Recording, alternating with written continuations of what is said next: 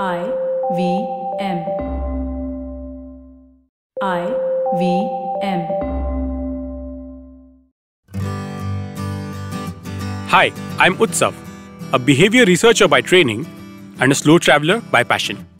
Postcards from Nowhere is a travel podcast where I condense a decade of travel experiences and explore not just the where, but also the why and how to travel. My stories emerged from slow traveling the less explored parts of the world Bosnia and Herzegovina, Armenia, Uzbekistan, and even China. At the end of each story, I give practical tips and new ideas about how to travel better.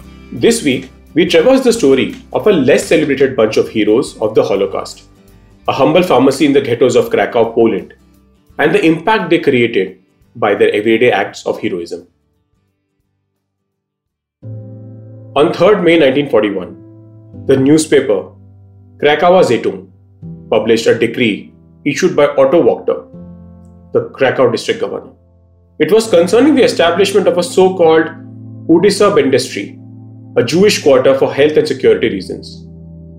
An area on the far side of the Vistula River was designated for this purpose.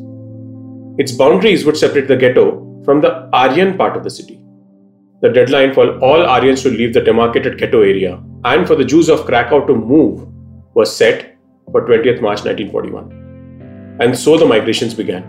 From daybreak until late into the evening, trolleys, furniture carts, farm carts, and hand carts moved through the city streets. People fainted from exhaustion as they dragged hand carts loaded with their possessions a long way across the city. The face of Kazimierz, or the historical old town of Krakow, changed in character. Bearded Jews with side locks, black gabardines, yarmulkas, felt and fox fur hats were no longer seen walking around the squares or chatting on street corners. The sight of Jews praying on the banks of the Vistula River at Rosh Hashanah was no longer to be seen. Tadeusz Pankiewicz and his family had to move outside the ghetto walls, as no Aryan was allowed to live inside it. He, however, continued to work at his pharmacy, known as Pod Orłem, or under the Eagle Pharmacy. He was given permission to continue operating his establishment as the only pharmacy in Ghetto and reside on the premises. His staff were given passage permits to enter and exit the ghetto for work. After the Jewish festival of Passover, the ghetto began to take a new appearance.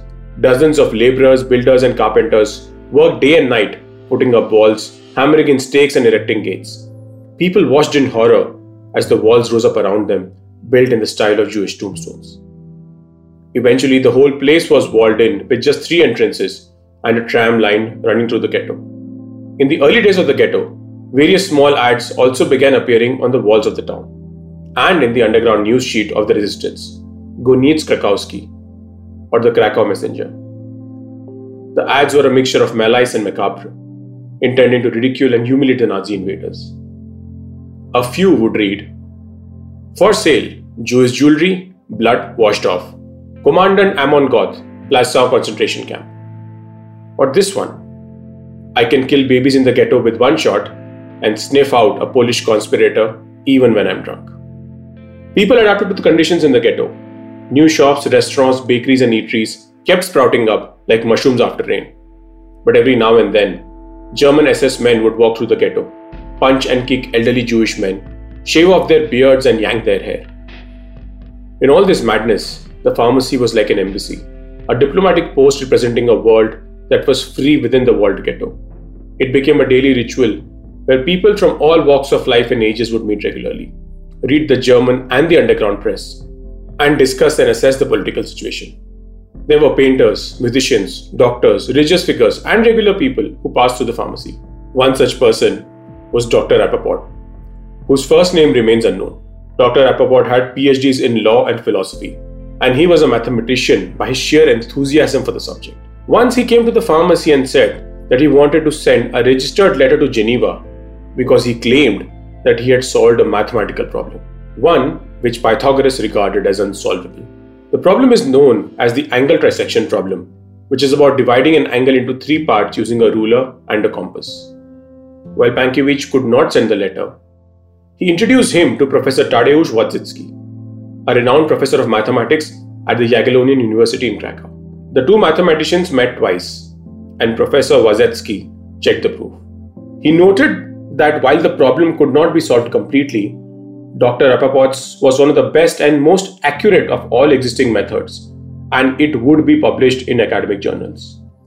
In 1945, his proof was published, but Dr. Rappaport did not survive the war.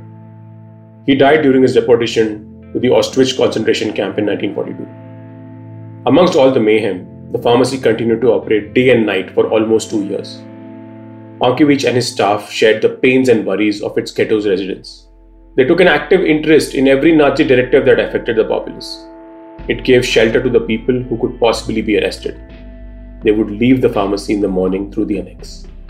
Pankiewicz, his staff, and various Jews who passed through the pharmacy would drink to good fortune, to drown sorrow, and dull the pain of those touched directly by fate. They would find out who was gone, who was wounded, and who had lost their closest friends and family. Occasionally, non Jews would drop into the ghetto. One of them was Dr. Ludwig Zorotsky, a doctor who had permission to enter the ghetto. He used to bring the ghetto residents food, mostly some form of fat, and provided an unusual service. He dyed the hair of old people. He dyed the hair of old people, suddenly making them young, and thereby becoming capable of work in the eyes of the Nazis. The pharmacy played its part. Hundreds of liters of liquid dye were sold in the laboratory of the pharmacy. Along with Pankiewicz, three women worked with him untiringly. Irina Droździkowska, Helena Krajewnik, and Aurelia Danek Czortowa. Towards the end of the war, as the ghetto was closed down and leaving was no longer possible, they became critical to its functioning. They carried out requests, delivered mail, and mediated various matters between ghetto residents and Poles living outside. They did shopping for people, bought gifts required by the Jews, and tried to get medicines which were difficult to obtain. Many of these medicines were given away free of charge. They would give tranquilizers to children to keep them sedated during Nazi raids. They brought in money which the Jews had entrusted to their Polish friends for safekeeping. This money proved crucial, for it helped many survive the ghetto. All of them were doing this at grave personal risk. Helping the Jews of the ghetto was punishable by death. And despite all this, the story of Under the Eagle Pharmacy remains relatively unknown. It does have a passing mention in Schindler's List, but outside of that, the story is not mainstream. In situations like these, there will always be stories which will get privileged for intended or unintended reasons. As we travel and encounter the complex history of genocides, we must remember that a lot of hope, succor, and life in the world existed thanks to the sacrifices of ordinary people.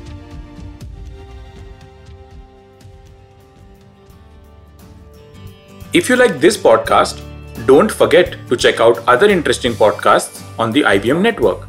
You can listen to us on the IVM Podcast app or ivmpodcast.com. You can also follow us on our social media. We are at IVM Podcasts on Twitter and Instagram. If you want to reach out to me, I am Utsav Mamoria on Twitter and YV Travel 42 on Instagram.